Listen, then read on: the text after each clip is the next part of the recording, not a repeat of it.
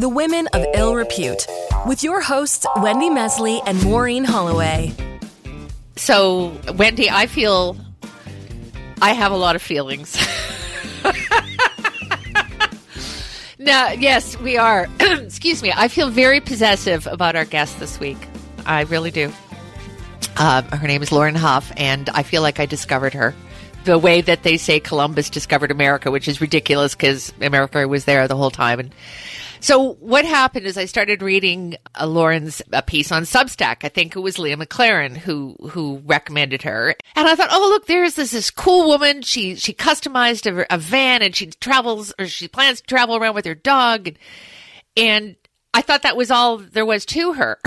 And I have this thing for people who travel in vans, although I will never do it myself. I can't see you in a van somehow. No. You have to have room service. So anyway, I'm following Lauren, and then you start, and she's a hilarious writer. And then it turns out there's a whole lot more to her. You go. Well, yeah, it was through Leah McLaren, who was on our podcast, and she's a Canadian writer based in London, and she'd interviewed Lauren, and so I started reading her, and I can't stop. As soon as she posts something, it doesn't matter what I'm doing, I have to read it. And then she writes this Substack, which is like, it's about her van and the dog, and it's all very mundane, but it's all really true. And then you read her book, and there's way more about anyway, it's just... We're gushing, Lauren.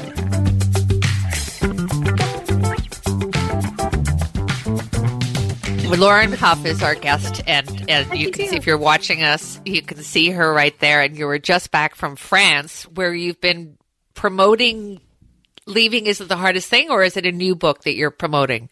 It's the same book. They gave it a new, extremely cool title because they're the French. What's it called? Le Peur de Vivre. The fury of life, yeah. Well, and Cate Blanchett, she's like a huge deal. So she narrates your book. She put a blurb in your book. Then you go to Paris. So you posted on Twitter all these pictures of you eating cheese. So is it like, I thought you were like this really kind of like straight person who's like, well, not straight, obviously, but I'm super mundane and I don't give a shit about the fancy stuff. And then it's all Cate Blanchett is blurbing my book and I'm going to Paris. So what was it? Amazing? Yeah, my life is really fucking weird right now. It has been for a few years, so I'm still, I don't know. It's probably going to take like another 5 years to process these last couple. Your life has been crazy. There, I'm going to just take that word back and say it's been crazy from the get-go. Do you have all right, first of all, being raised in a cult, in a doomsday sex cult, that's enough. That would be enough. That one was plenty. Yeah, I don't know. It's, it seems sometimes like my life is just watching movies of different people at different times because no part of it matches the other. I grew up in a fucking cult, and then I ended up in West Texas going to high school, which outsiders, it's hard enough to be an outsider, much less having lived in communes most of your life. So yeah, I didn't fit in at all. So I joined the fucking Air Force to get out of Texas, as one does. Which you say is a cult in itself. Yeah, it really kind of was. There's a lot of things in America that I don't realize we understand how fucking weird they are to anyone else. Like they opened a Walmart in Germany, and we have the greeters at the front door of Walmart, and they had to stop that because Germans were getting so offended by this person they didn't know saying hello to them when they walked into the fucking store. The chants in the morning that we do, I think it gets worse the less you get paid. Well, they'll gather you around and make you do chants about the company every fucking morning before you start work. And it's absurd to anyone outside of this country. But that's the way corporations have decided to build loyalty, by becoming cults. So, and then, I was working at a shitty... it's not shitty. I love the Bear Bar, but I was working a shitty job at the front door in Austin, and... checking IDs, and I'm like, hold on, talking to Cate Blanchett on the phone, like, hold on, I've got to check this leather daddy's ID. So, because an essay blew up, and now, yeah, I still, like, some parts of my life haven't changed even a little. I'm living in a tiny apartment with a dog, and we go for walks, and I work on my little van, and then I go to Paris to promote my book. Yeah. And eat cheese. Yeah. Oh, my God. I ruined my life by going there. I really did. I will never be able to eat bread or cheese or meat over here again. No. Do people recognize you, Lauren? Do they, like, I mean, because you're quite distinctive. Do they recognize you? Like, if I saw you and I hadn't met you, I'd go, oh, my God, that's Lauren Hough. And I'd immediately walk up to you because, you know, I've discovered you in your mind. But does that happen with other people? It happens sometimes. It's pretty rare. Thankfully, some of the few times that have happened have been in front of my brother. It happened one time, and I tried to play really cool about it and then just couldn't. As soon as the woman who left, she asked me if I was Lauren Hough and talked about my book for a minute. And then my brother was like, does that happen all the time? I'm like, no, she just did that. So that was pretty cool. But yeah, people recognize my dog more often, which is fine. Well, now you've signed for a new book, and it's this sort of traveling across America in your van. So there actually is a reason for the van other than it's the cool van that you write about. But I'm wondering, like, the blurb, I guess we all have experience with people who sort of take a big idea and make it into dealing with prejudice in the United States and bridging the divisions. Anyway, so how do you do all of that? Like, are you just gonna write essays about how weird some Americans are and how this is shit? Like, how do you, like, is there an answer? Can you? What's next? What's next, Lauren? Can you fix everything that's wrong with America with your book? I mean, it's, in a way, it's kind of funny. I was reading all these other people's travel around the world books because I'm a nerd and have to read everyone else's before I do mine, just to see. Henry Miller had just come back from Paris when he did his. Bill Bryson had just come back from Europe. And now I'm reading Simone de Beauvoir's, and she's Parisian. So, yeah, I don't know how that'll tint what I write about. Probably a little bit. I might complain about the lack of baguettes, but a lot. God, bread's good there. And fresh. Yeah, I'm not really sure how it's going to come out. I wanted to drive around America and talk about America, and with my dog. There's this weird thing that happens with the dog. We were in Tennessee, driven out there to DC for a wedding, and on the way back just went really slow. And because I had my dog with me, we'd get out to walk, and some guy in an actual, I think it's kind of great. They merchandise the MAGA hats so well, and the MAGA gear and the jackets and the shirts, because you could spot them a mile off. So it's kind of a great way to avoid them. And I would have avoided this guy in any other situation. And he was carrying a fucking rifle. But he came up to talk to my dog, and I talked to him because we were just talking about dogs and everything. And there's like this humanizing factor that dogs provide that I don't think we have from anything else. So maybe that'll help. I know people in my neighborhood. I had two dogs. I have one now. The other one died. I didn't lose it. I had two dogs. Where'd the other one go? And I know people just through our dogs. I don't even know what their names are, but I say hi to them because I know that dog's name is Piper. That's Piper's owner. And that's just the way it is. It's weird though, because you talk about evangelicals as being sort of the same as the cult, like believing in some of the same shit, like the end time stuff, and you know, let's just all love God and everything's going to be great. And women should, you know, have a certain role, and everybody should have a certain role, and gay people are not good. And but I'm just wondering why you think that. Like, why is it worth it? And what drives you? Is it just like you're not going to give up? I guess it's why I read your Substack. It might be a little bit of it. I think it's our only hope. We're so isolated and divided right now, and I think a lot of it is from the internet. Probably a lot of it's from COVID. A whole lot of it's from the last election. You know, if our friends or our family didn't vote the same way, we've unfriended them on social media, and we no longer talk to them. And part of the reason it was so easy for us to leave a cult is because our family, like my aunts, my uncles, my cousins, never gave up on us. They kept talking to us. They kept arguing with our parents. We'd come to visit the States, and we'd go back, and we were supposed to pray against our evil systemite aunts and uncles who worshipped Satan and were definitely going to hell. But I remembered them. They were nice to me, and I couldn't do it, and it planted a lot of doubt in my mind.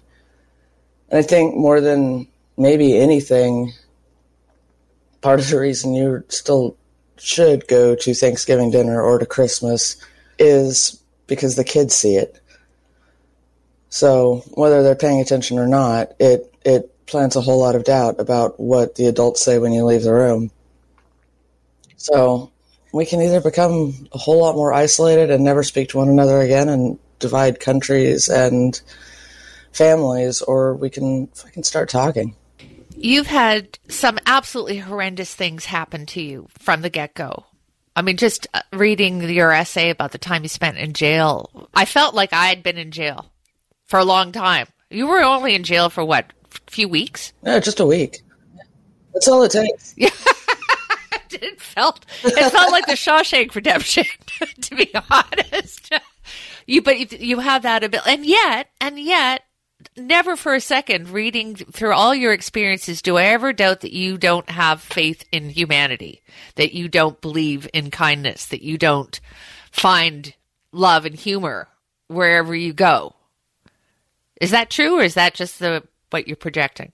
And I mean, I lose faith quite a lot. I think keeping faith in humanity and in love and in things getting better, if we lose that completely, then there's no fucking point. You can get really, it's part of the problem right now. You can get really convinced online that these people are bad or evil, or, you know, someone attacking you is just mean and cold. And you go through their timeline and they're just trying to get through their fucking day like everybody else. But there's a way that we interact with each other on the internet that's not real and not true, and we amp things up way beyond what they should be. I loved what you wrote about. Started following you on Twitter, and what you were like. Why do we pay so much attention to teenagers? Like, and why? It's true. Why do we? Yeah, why? Like this whole world, this whole social media thing, where everyone agrees with everything we say, except for the teenagers who all think that we're stupid. Like, how much of a role does that play? And are you going to tackle that? Like, I guess I'm not sure how to tackle it. But yeah, it started with one of the pylons. I step in it often enough online. But if you go through their profiles, whoever's screaming at you, it turns out they're just 14. And it's really hard to take it seriously after that. We're suddenly all in the same room. Like traditionally, you know, the teenagers would be in the other room talking amongst themselves about how fucking stupid we are. And then we would walk in and they'd shut up for a minute and we'd get our drink and leave. And then they go back to talking about what idiots we are and how we're doing everything wrong. And then, you know, most of the time they grow up but on the internet, the same weight is given to, you know, someone who knows nothing, has no life experience whatsoever, has never been anywhere or done anything. And because they're an account online, they have the same volume that the rest of us do. We're just not meant to interact with them so much. We're not meant to talk to them this much. Teenagers are terrifying. For a reason, you see a group of them, you avoid them at all costs. If you've ever been torn apart by teenagers, there's no greater pain. But they hurt a lot. I have nieces and nephews, and I've been bullied by 12-year-old nieces about how I don't do my makeup, and I let them do makeovers, and then they realize that I should not wear makeup. But we're just not – it's not natural that we're all in the same room talking. That's a good way of putting it. You sort of hinted at it, and something happened to me very similar. Well, not similar. Like I used a word that I shouldn't have used. I used the N-word. I didn't call anybody the N-word. I never, ever would in 1,000 years.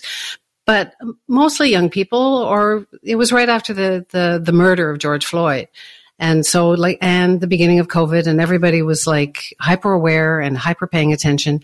The thing that I did was wrong, and I should have paid more attention, but it was so mischaracterized. And then I read all of you writing about what happened, how you were nominated for the Lambda Award.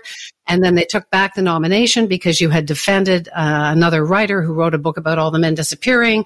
And then you were labeled a TERF, a radical feminist, and blah, blah, blah, blah. Anyway, I really appreciate that you're talking the truth about a lot of things. And some of it is scary, and I'm sure that you live in a lot of fear. I mean, everybody does. Nobody wants to be mischaracterized or misunderstood, but you're still trying. I hope that that Lambda thing and you supporting that author, I hope you're okay. It took me, I'm still recovering from what happened to me. So it's, I just wanted to reach out to you and be supportive that you're trying to do the right thing. All right, thank you. Yeah, it's, I mean, I won't say it doesn't leave a mark. Every one of them leaves a mark. I can't even remember all the silly fights I've gotten into. Like, if you ask me to name them all, I'll forget 12 of them. But, yeah, every one of them leaves a mark. I didn't realize for a long time that my looking at it, my needing to know what people are saying, my insistence that, but I do need to know before it kicks up again, is... turns out that it's like checking the door and making sure it's locked 200 times and watching behind your back when you have PTSD, because I do from other things, but now that's been built onto it. Yeah, it leaves a mark. It makes us less willing to talk. It makes us less willing to communicate with one another, and that's never a good thing. But, I mean, there are also a lot of shit stirrers, rabble-rousers online who make their name by starting fights, assigning a target of the day and telling marginalized people that, you know, Anna Martel was a great example. His entire shtick was the character Anna Martel, because Anna Martel isn't a real person, but... That was the person who basically called you a trans-hating something or other and is not a person? Yeah, and I'm not. Like, anyone... But that's the thing, like screaming, I'm a nice person isn't going to help you online. It's like screaming, I'm not crazy.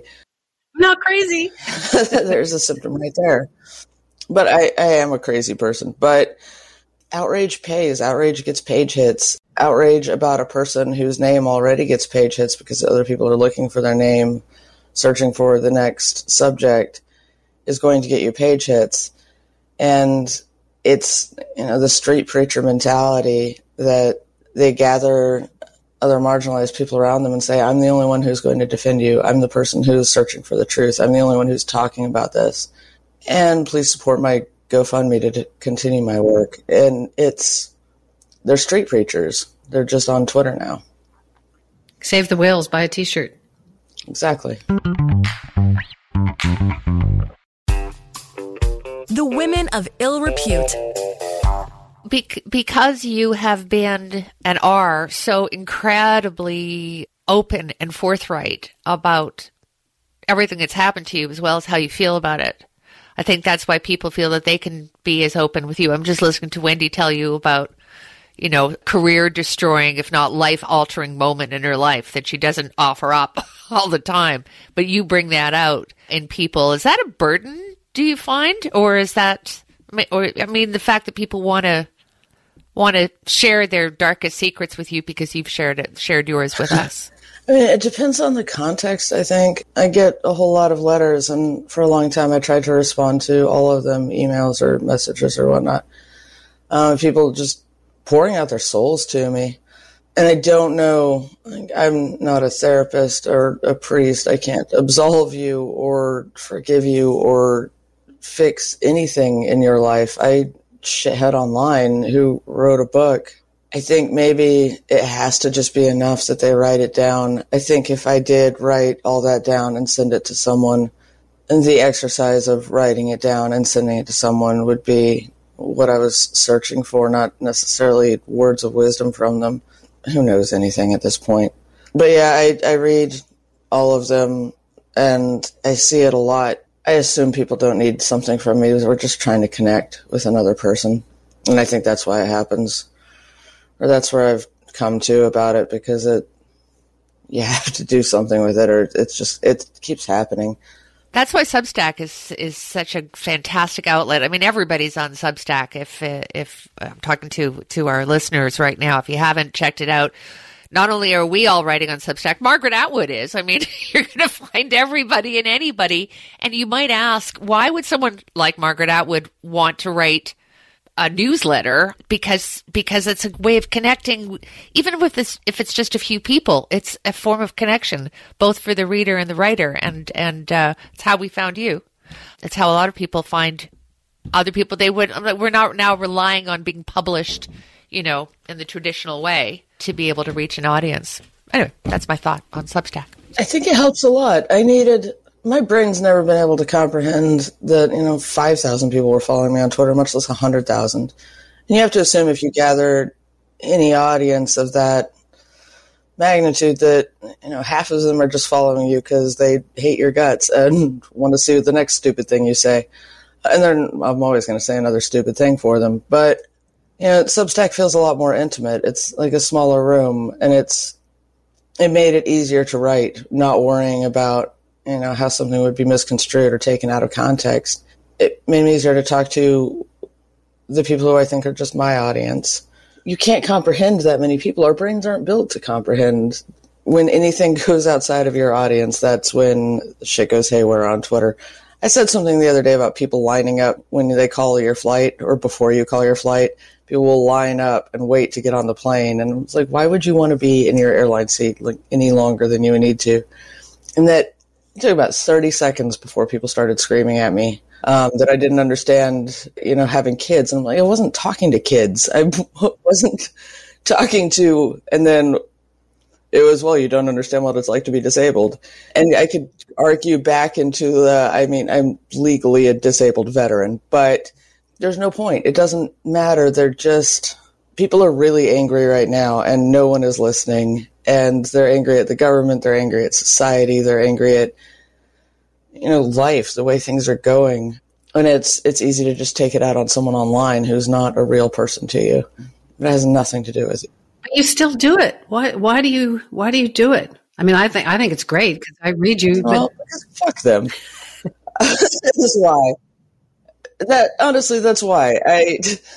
I should have probably deleted my account long ago, but no, fuck you. I'm still, and I won't say anything real on there. I won't respond to anything anymore. I don't read the replies most of the time, but every couple of weeks I'm going to tweet something and then almost immediate delete it half the time. But because fuck you, I'm not leaving because you're mean to me. That's stupid. Well, I'm glad that you question everything now, and I wish that you didn't have to go through being locked up all the times you were locked up because you tried to express yourself and you were in these weird sex cults with your family. But I'm glad that you have managed to say fuck you and just write. And also find the absurdity and the hilarity and stuff, because I mean, something that if you haven't read, Lauren, that I want to convey is that It is literally put the book down and laugh funny. And I don't know how, what doesn't kill you makes you funny. And that would certainly be true about you, because it is like everything, you find the absurdity. Does that happen while it's happening? Because I know with me sometimes I think, oh, I've fallen down the stairs, but I'm going to write about this. As I'm falling, I'm thinking this is material. You have to. Basically, I'm asking you, how do you find the hilarity in these things? I don't think funny ever comes from a happy place. You go to a funeral and you'll hear some of the funniest shit your pants stories you've ever heard at a funeral. And they wouldn't work in any other context. But you can tell pants shitting jokes at a funeral. You can tell because, it seems like the darker situation, the funnier and sometimes grosser the joke has to be. My therapist would call it deflection, but I think it's also necessary when writing. When you're writing about, for fuck's sake, it really was a sex cult. We're the reason everybody knows what a sex cult is. The Children of God was, we were number one. We're the number one sex cult. And fucking NXIVM showed up and had better branding, quite literally. Yeah, you have to joke about it. That's how you survive.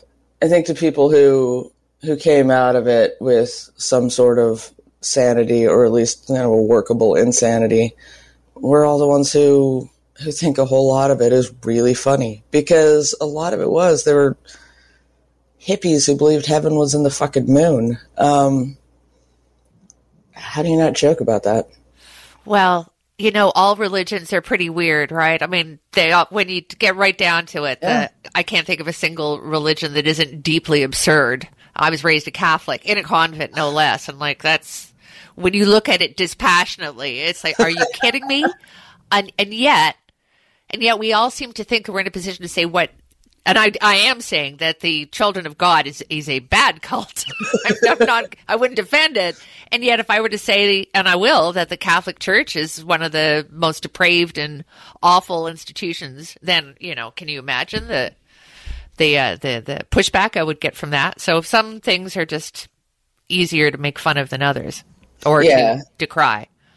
Yeah, I don't think many people are going to show up to defend the Children of God. Are they? They're still happening, right? This is still a. Yeah, they're half-assing it. The prophet died, so his wife's sending out newsletters, and you can give her a little money for the newsletter. I don't know that they have communes much anymore. I've seen them. They were doing some proselytizing among refugees at the border, but they always do just enough to get a couple good photo ops, and they don't help anyone or do anything.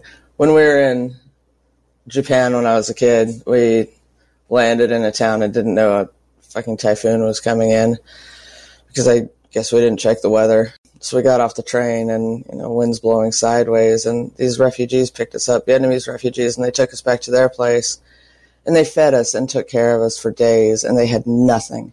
They had absolutely nothing. And we took a lot of pictures with them.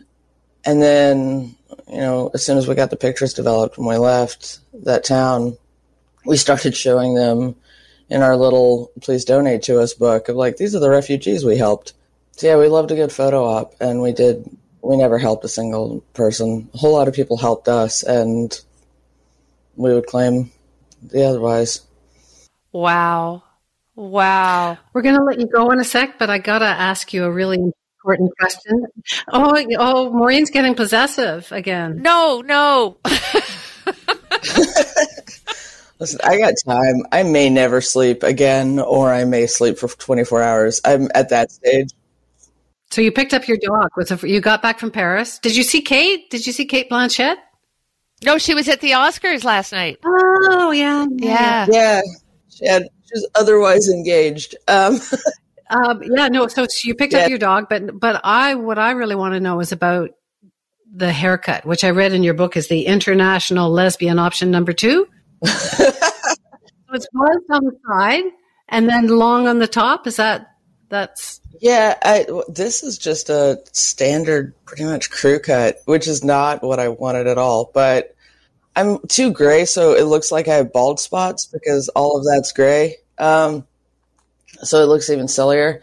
I got the one haircut that was the fourth haircut and therefore terrible. And then I got a haircut to fix that, which made it worse. And then I had the problem with fixing a short haircut is it's just going to get shorter. There's only one way to do it. I ended up with this, which isn't the worst. Like, I think I look okay in it. It's just, this haircut's a whole lot butcher than I am. And, yeah, it's been a traumatic thing my entire adult life. Everyone updated. Just freeze it in time. Really tired of hearing me whine about the crappy haircut I got, because maybe 2 months out of the year I have the haircut I want. Carry a lot of pictures. That helps. Like, seriously, carry pictures or take pictures of people whose haircuts you like. I mean, that it says 1,000 words. I wanted to ask you, I have a feeling that you're going to get really huge, and I think someone's going to want to make a movie or about your life. I have this feeling. It's just such a fascinating story. I don't know how it's going to end, and I don't know what the message is going to be, but I could see this happening. And I wonder if do you think visually that way? Or do you ever, I guess it's because I just watched the Academy Awards and there were some great stories. And I thought, you know, you're a story. You could be a visual story, too. So your hair will be important. I mean, if anyone wants to pay me to travel around and eat disgusting cheese, I'm in. But when I'm writing, I don't think visually at all. I know some people do. The visual parts are harder for me. I'm good at describing a person, I think, but it's still a narrative of, you know, how would you describe this person to a friend? And I try to pick out, you know, a little thing about them so that people can fill in their own picture. Like there's one in the Cable Guy essay where I said a man tucked in his polo shirts and walked like a little teapot. And like I think people fill in their own version of that guy. And I think it's easier to go through, you know, one line about a person than to fill in like an entire page. If he had an aquiline nose and his eyes were blue and, you know, teeth were straight or crooked, and if I can read through an entire list of descriptions of a person, I still won't know what they look like. But if I give people, you know, one line, I think, and it works better for me, I don't know how to fucking write. All I can do is write the way I want to read it. But then people fill in their own image. Yeah, it's kind of like comedy. I mean, you're very funny and you're a great writer, and the two do not contradict each other. But it's like you hear a great comedian and you go, yeah, what he said, that's, or what she said. It's like, that's it, exactly. And it seems like so simple. And yet coming up with a teapot, please tell me that it took a couple of hours to come up with a teapot. Because I think it is a skill, and I don't think that people recognize that it doesn't just sort of fall off the table, that the comedian didn't just sort of stand up there and say, ha, ha, ha, ha, I'm brilliant. So you do know how to fucking write, Lauren. You may not know why or how, but you do know. You may not know how it came to you, but you do know how to write. You're a phenomenal writer. And yeah, you're welcome. We'll leave it at that. Yeah, thank fuck. 'Cause I'm really not good at anything else. But I think it just comes from watching people. I didn't go to school or anything, so I just read everything and, you know, found out what I liked to read. And then, you know, describing things, it's from watching people. And it comes from even watching film. You can watch Psycho, and the most terrifying scene is the handprint on the curtain. But you don't have to see the rest of the murder. You don't have to see the chopping or the slashing or anything else. Your brain will fill in the most terrifying thing because you saw a handprint on the curtain. That's how my brain works, so I write for that. And so, yeah, when I'm trying to describe someone, I'll drive around and try to pick out something, some detail about them that I think my brain will fill in the rest of it. And you know, hopefully it's funny. Hopefully it works. But what's next? And that will be my final question, Wendy. What is next? More essays, or you know, a travel show where you get to eat cheese? Honestly, if anyone wants to do the travel show, like contact me. But I need to be able to bring my dog, though. Turns out I miss that guy. But yeah, I'm gonna drive around in a van. I'm gonna sort of follow Steinbeck's path, although he didn't go to Florida and he made up a whole lot of his book, and I can't make up any of my book and still have to fill 300 pages. So I'm going to go to Florida because it's fucking weird. And my transmission might fall out in South Dakota, and there's another chapter. So, but yeah, we're going to see what happens. I thought essays would be easy because I wrote, you know, The Cable Guy in a weekend, but it's a lie of accounting, I think, really, because I'd been writing that the entire time I was working in my mind. And so when I sat down to write it, it just came out. So when I signed up to do a book of essays and was like, yeah, this will be easy, it was not at all. So now I'm going to do a narrative book, and because I think it'll be easier, and it will not. I'll read it, and we'll follow you along through Substack, and yeah, wish you all the best. Really, you're huge talent. Thank you so much for having me. This has been a blast. It's been our pleasure. I'm sorry that I look as laid over as I am. No, Great conversation. I love conversations when you're tired or hungover or whatever, because you just ramble and they say the most interesting things. It's a terrible interview trick. You do. I realized that. I didn't know that it was an interview trick. A friend of mine, Carrie Blakinger, is a journalist, and I was talking about some interview I'd done where, you know, the interviewer was just flat and I couldn't get anything off of them and I couldn't see what was going on. And she's like, yeah, it's because you keep talking to me. If we don't give you anything back, you'll just keep going. And then we have lots to write because you need them to like you. And it's the same trick cops use. And I'm fine. I've learned with cops, just shut the fuck up, dummy. I've not learned that with journalists because I really need you to like me. Which is a terrible fucking trait for doing interviews. Well, we really do. Well, we like you, and we really like that you don't give a shit that whether people like you or not. I mean, you kind of do, but your writing is like, this is me, so whatever. So thank you. Thank you so much. Thank you. Thank you. Bye. All right. I'm so glad that she said it's hard. The writing is not easy. And she makes it seem easy. Yeah, because it reads like her writing is so, like what happened to her in her life is so shocking. And yet the Substack is not shocking. It's so mundane. It's about, well, today I connected the sink to the whatever. Anyway, I love her. I know you do. I do too. She's our new best friend. We have a lot of best friends though for this podcast. You may have the best thing about doing a podcast. Yeah, well, we like her. Let's get her on. Yeah, you may have picked up. Yeah, Wendy and I don't really talk to people we don't like. So, but maybe we should. Maybe we should find somebody we don't like and see how that goes. But no, Lauren is a gem. And anyway. Yeah, so it's interesting. I have feelings, Wendy. Yeah, well, I mean, you think that your childhood was kind of weird. But I mean, everybody's childhood is weird. Yeah, but hers was really freaking weird. No, hers is really weird. Like the sex cult, the Children of God, and then joining the military, and then I don't know, and then deciding that you're going to try and tell the truth about everything. It's pretty wild.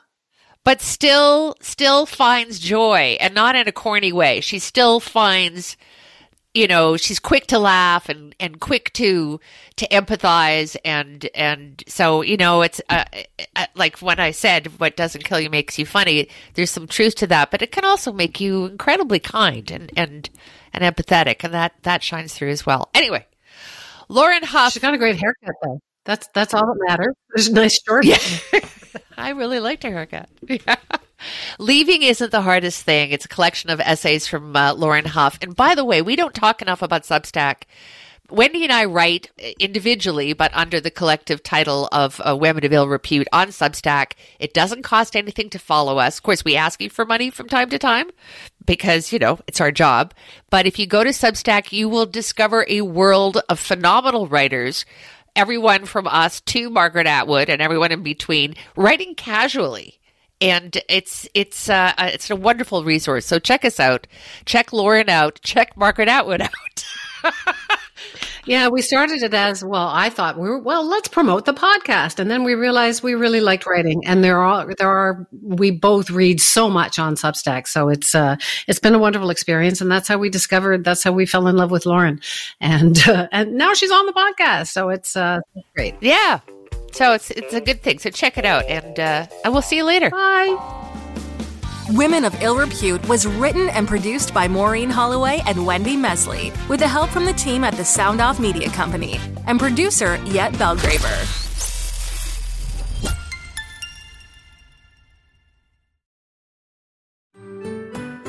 I'm Andrea Askowitz. And I'm Allison Langer. And we are the hosts of Writing Class Radio, a podcast, but we are so much more. We have writing classes. So if you are looking for live online classes where you can join a community, write to a prompt, get feedback, and get better, check out all our classes at writingclassradio.com. And listen to our podcast wherever you get your podcasts and at writingclassradio.com.